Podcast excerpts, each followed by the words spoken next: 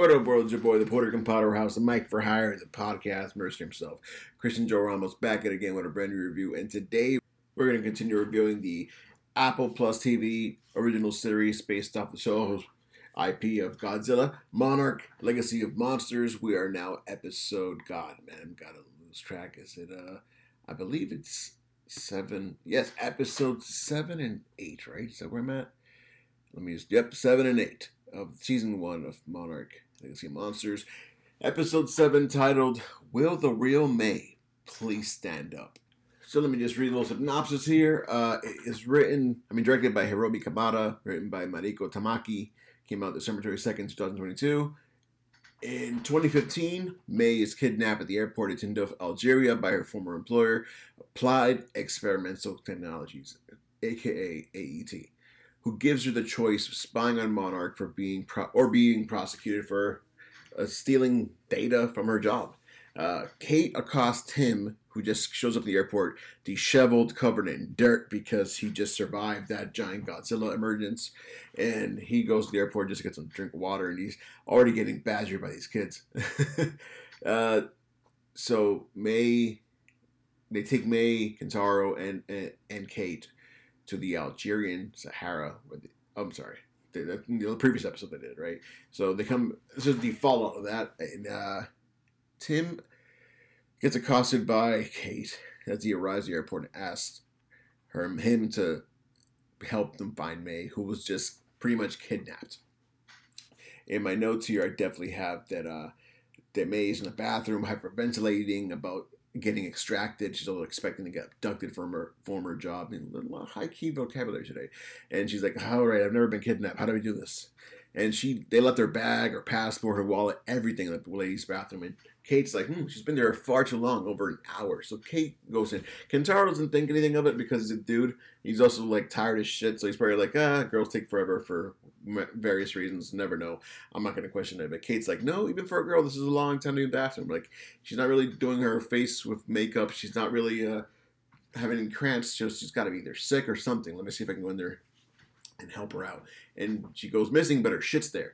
So obviously, Kate's like, red flag, we definitely lost May. And Kate goes into the women's bathrooms for May, finds her purse with a passport. She knows May wouldn't just leave her important documents around, and come on, personal floor, it's a given. She was taken by somebody. So Kentaro is too thick-headed at the point that he can't put two and two together. Or again, I usually excuse he's tired, but come on. It's not that. So May is flying on a private jet back with AET to her former job so they could pretty much interrogate her. You get a flashback to the recruitment interview with May is being recruited by AET in a dinner, and they had like a 2-hour dinner with like 2 bottles of wine. They're just having a session there, and it's a vibe, and it's like, you know, just like, it's not your typical interview, at least not for me. I've never had an interview when I was wine and dine. Usually I was just talked into it and go in the interview process. This was pretty much a full-on evening dinner and everything, and just like at a fancy ass restaurant. And of course, May has an IT background. They all tech companies who like having their engineers, that's how they school them. So as all this is happening, May's family's in Tacoma, Washington, and they go fly back there to see if they can get information on May's whereabouts. And mind you, she hasn't been home in like 2 years, so their family doesn't even know where she's been. But at least they can give her a lead of places she could be located at if she ever were to go certain places. And they learn about her past from her sister Lyra, who's very sketched out by them. And they trigger a false Titan alarm once they get into her job. But not until they actually... Well, I'm kind of jumping steps here because this synopsis really is cutting back on all the information. So let's see what I got here. We have Tim survive the incident. He's getting questioned by I call them Team Randa, which is Kate, Kentaro, and soon-to-be May. Tim didn't abduct May. He's just trying to get back to work. And this is a whole new entity, which is obviously AET, the new villain, I guess you can say, or new added layer of team here. Tim calls Monarch for assistance, and the Randas join him. They pretty much follow him because they all want the same goal, to find May. Fairbanks, Alaska, Monarch Outpost 88. Inside, the seismologist, Dr. Barnes, is finding out some weird new radiation. She's like, this seems like a lot similar reading Sojide, and it's fascinated by it and heads to the restroom because she's got to pee. It's cold in the office. As she's doing this, Colonel Lee Shaw storms in with his new team to take over the outpost and base and gives the people inside the option: do you want to join us or you can leave? But don't worry, no one's here to be kidnapped. We're not here to do anything stupid. We just want to use this base for our operations. So if you want to get out and go home, be our guests. And as this is going, Barnes returns to the bathroom with her headset on, doesn't see what's happening. And then she looks at the window, luckily, and notices, oh shit, we're being invaded. So she cunningly sneaks out, but Duval kind of hears something or feels something and goes out after her. So she ends up leaving outside in the cold winter air of Alaska and calls HQ, and Deputy Verdugo's there and tells her what's happening and demands to speak with the deputy, but she's running outside to escape, right? So back in Algeria, as this is all happening at the Algerian airport, Tim tells the kids about their father's, Hiroshi, from a personal experience and how he was growing up and what kind of personality he was when he was in the room when he actually had to speak. He's a very smart, intelligent guy. He was very soft-spoken. And again, he just very nerdy guy, just engineerish, nothing too out of the ordinary. But it gives the kid a sense of like, oh, that's how dad was always, I guess, right? So Tim tells the Randos that she's using a fake passport. Her actual name isn't May, it's Cora. And you get a flashback to Cora working at AET, and she's having a bit of a fit because her code has been developed, that she has been developing for her job isn't hers. Like, she lost her right to that code because as she signed a contract to their job, whatever code you create at her job, it's their property. And she's like, what are you using this code for? And her boss is like, you don't need to know, this is classified. Like, but I need to know what I'm working on. And her boss is like, you'll get there eventually, but you just started here 6 months ago. You're not yet at the point where you need to know, you're on a need to know basis. Like, you're just here to do your job. You're doing well, and eventually you'll get there. But she's like, well, you guys pay me a lot of money for me not to know a lot of stuff. She's like, what do I have to do to get to the area time? Get to the point where you guys can share stuff. And then her boss is like, you are very much entitled. Like, you gotta slow your roll. You can earn your spot. You just have to do the time. It's like, I don't know what else to say. She's like, you might be getting paid a lot of money, but at the point where you would know more, you're going to be in a different tax bracket altogether. So you'll get there eventually. Just keep doing what you're doing. And she's very stubborn and very much curious because, of course, one wants to know what they're doing with technology that she's developing. And back again in the modern day, 2015, Barnes is in his gas station explaining what's happening. She found the nearby gas station in Alaska. Outpost 88 is offline. They're not using anything important, extravagant. There's nothing there for Colonel Lee to even try to like take over. It's not like a working satellite base. It's actually just it's just there for the, I guess, earthquake readings and for simple shit like that. There's nothing there like files or anything he needs that would suggest he take over an entire base. And then Deputy Verdugo's like, oh shit, we have explosives there. And that's all he wants. Lee just wants all the explosives in the barracks. So back in Tacoma, Washington, Doranda's pose as friends of Cora, and they all read. They're all part of some online manga group, and her sister doesn't believe shit. And this is where they follow her sister to a garage, and she almost whacks the shit out of Kate with a tire iron. Like, who are you guys and why are you following me?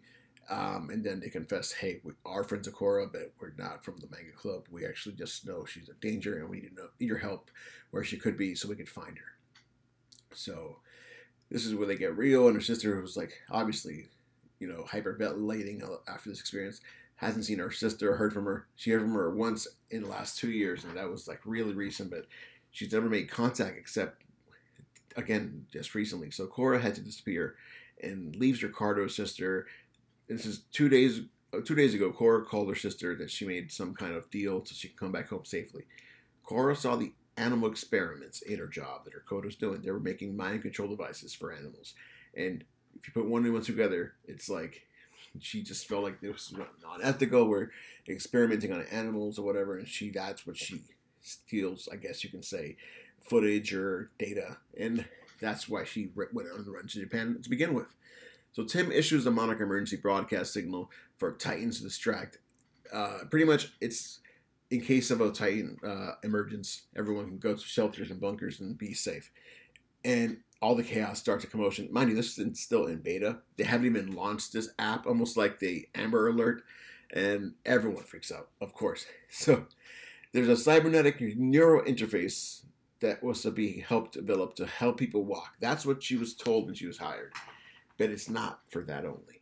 They secretly, ADT secretly, are trying to control Godzilla and any other Titans with this technology, because they know they can't kill them with the modern day weaponry, but if they can control them, they can get one on their side. They have a weapon in case of emergencies if things go awry, if we get invaded again by another Titan. That's what their whole project's about. So Tim and Team Miranda catch up with May. She tells them she's okay, she's not gonna deal with her old boss, and she's clear and free to be roaming whereabouts. Korra tells Kate to stop calling her May and blows her off, and Kentaro as well, and they all just leave outside. Tim convinces Natalie Verdugo to give the statement for Monarch because of they obviously have this app that just launched out of nowhere, and she's better with words than he is, and she can give a nice proper speech on the news and stuff. So the team are now reunited. May, she says she's sorry and she blew up on them and she really wants to join them. She's free to go wherever she goes now. And like, you sure? And yeah, so the team's back together again. So the director at AET works for Mr. Simmons at Apex Cybernetics. I don't know if you have any idea what Apex Cybernetics is. It's where they made RoboGodzilla. So back at the Gamma Point, Lee's team is closing up a wormhole with all the weaponry and explosives they got from the base in Alaska. It doesn't go as planned as they try to kill that Titan, the one that freezes everything. And but they took care of the Ice Titan at least, but it doesn't really help close the portal. If anything, it almost like activated it in a sense. And that was episode 7. All right, and then now episode 8, titled Birthright, director Hiroki Kabata. This episode is, we're closing into the last two, and I'm excited. In 2015, Sean Duvall returned to the Kazakh power plant where Keiko was killed in 1959. It's now enclosed as a containment facility. Kate, Kentaro, May, and Tim infer that Shaw is trying to rectify the past. Verdugo sends them after Shaw with a small team inside, and Sean Duvall confront the team, but they would only speak with Kate because they trust her alone. And Shaw explains that he intends to help Godzilla maintain order by separating the hollow earth from the surface world. As Shaw primes explosive charges around the rift of the hollow earth inside the pit, an adult Endor Swarmer emerges. May, Kate, and Shaw and Endor Swarmers fall into the pit shortly after its destruction. So things go crazy, but it happens so quick. And in 1955, Monarch's new head, Lieutenant Commander Hatch, questions Shaw, Keiko, and Bill's evidence of the Titan's existence. They're still in the denial phase. You don't have any footage or evidence. Bill assaults Hatch while defending Keiko from a racist remark because they said she's a defective Imperial spy of some sort because she was a Japanese, citizen and whatnot. And of course, it's a post World War II, where things are still, even though we're almost in 1960, there still is some tension there. So with Monarch's existence under jeopardy, Shaw convinces Keiko and Bill to comply with all the research. Bill realizes the Titans evade detection through the hollow earth while sharing his findings with Keiko. He learns that she is a widow raising Hiroshi alone. Bill offers to adopt Hiroshi. As a last resort, Shaw reveals Godzilla's survival while presenting Keiko and Bill's findings to Puckett. A lot of shit went on in this episode. So if I even go back to my notes, I put in 2015, Kazakhstan, Lee and Duvall head into the old nuclear power plant where Keiko died. And then we go to Washington, D.C. in 55. So it's, again, we're time jumping here. The commander thinks Lee's team is wasting funds with bad evidence. And he doesn't have as much, I guess, trust or in Lee's team like Puckett did. But he's no longer in charge of this case. The commander thinks Lee's team is wasting money. Infiltration by hostile agents. Oh man, there's so much going on here. So it's back and forth from the 50s and 2010s. And back in 2015, Monarch's team gives Tim a crew tour of the Monarch base, almost like a big gear. This is Monarch. This is what your family created. It's we got a lot of boxes in the hallways, and it's just the regular office. And Tim thinks the kids have something to help in finding Hiroshi because they know their father better than anybody else. Where the team are all full of scientists, they're not emotionally attached to him, where they can know his landing spots. And that's why he recruited the kids to begin with, because they are the heir parents of this company eventually, but also they would know where their dad is and what places he would hit up, but it helped them in searching everything they need. And a lot goes back. In 55, Bill Randon and Lee Shaw and the doctor set up their office in the basement, some ghetto-ass ant-infested office here. Tim's pondering where Leland Shaw could be at because he's off doing his own thing in modern times. But back then, yeah, Kate finds... Okay, so this is, again, time jumping. As this is happening, right? We are going back in the 50s, and so we're back in 2010s again. Kate finds the death certificate of her grandmother, Dr. Capamura Aranda, with the funds of the, what, you know, pretty much the death certificate and all that stuff, and they find out the truth about her family. Again, back in the 50s, Bill returns to the office. So back and forth between this same office in the 50s and 2010s. So from 55 and 2015. So like, it's like they're happening back and forth and just like getting the notes that they're writing is the stuff that the kids, the grandkids are actually reading and catching up with their family, kind of getting to know what's going on. So Keiko corrects Bill's date and they draw a map. And Keiko gets distracted with ants on Bill's desk. That actually helps inspire them because that's where they also are, well, they're flirting, number one, right? They're all getting acquainted as coworkers, but there's a spark there. Same kind of spark she had with Leland before he got busy and high and mighty in his job position got sent to out of the office and not near her. So things are getting almost love triangle-y in a way because she did have some feelings for Leland, but after Bill just stepped up to the plate, you know, he's like, he's not the father that stepped up. He's the father, you know, that whole meme with the dad stepped up thing. And yeah, it's essentially the case where you have Leland being Hiroshi's adopted father, and it's helped us with, again, migration as well as getting a green card. It took forever for her to get here. Hiroshi was with her mom back in Japan, and she finally got her son sent over. So she went through a lot. And this is back in the 50s, between racism, political ties, I guess you can say, or country lines drawn, and also being a woman in the field.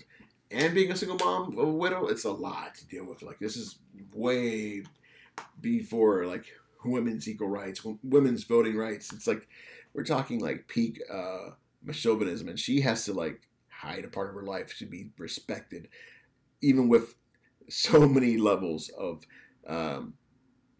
obstacle between being a different race, being from a country that's hostile, allegedly feels was not that hostile not that long ago. Like, there's a lot going on here. It's a lot more of that. You're building the lore of the families of the randos. And I'm liking that the whole episode was more emotionally driven and not so much about, like, the action of monsters and Titan, the kaijus or whatever, but more of the, like, the what makes these people and why they're driven, what is their purpose. And I dig it. These last two episodes are very much of, okay, now you really fully understand who everyone is. You got to either like or dislike people. You had 8 episodes. We're getting to the point where we know who these people are. And we're almost in the finale. After this, just 2 more episodes and we're done. And I gotta say, this has been one of my favorite shows because it's given me enough time to enjoy and appreciate certain people, right? You just kind of just end up, oh, like this person more, like this person more. And it's great in that sense.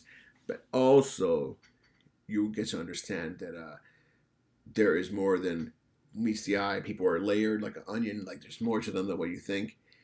And man, with all that's going on here, Project Monarch, and also the family, it's a family business. It's a family-run secret business where they work with the government, but also not really. But yeah, so Hiroshi is a kid, enthusiastic. He likes Bill. What can I say, right? She went to Berkeley school and college here in Northern California, where she can get her visa. Her son Hiroshi was being cared for by her mother while she settled in and got her paperwork done. So thanks to Monarch, she's now able to have no student loan, must be nice, and able to migrate her family. And Lee tells Kate, back in modern times, Lee tells Kate all this stuff. So we're seeing this discussion, right? This flashback, but it's really just Lee describing all that he knows about their family. So thanks to Monarch, she's now able to be to feed for her family, take care of her lineage. So Lee tells Kate that he's there to help Zilla because he wants to make sure that Godzilla can fight these monsters and keep them out from our world. So Lee goes over Lieutenant Hatch and tells his old boss about Godzilla being alive. And this is where Puckett's like, you gotta be kidding me, after all those nukes. And this is Keiko Miura's fear that if the government finds out that Godzilla survived, they're going to nuke him with even stronger weaponry. So this actually helped in the end because Lee was able to get, securely he was able to keep Monarch alive by saying this. And because once it reaches the general, and he knows Lee isn't bullshitting, he's like, all right, well, guess what? Whatever Lieutenant Hatch says, it doesn't even matter at this point because I want to make sure Monarch exists. And guess what? It's been 50 plus years. Monarch still stands, and it's now a lineage company, third generations in with the Randa kids of Kentaro and Kate. So that being said, both these episodes are marvelous. I'm going to give this a straight up 93%. So entertaining.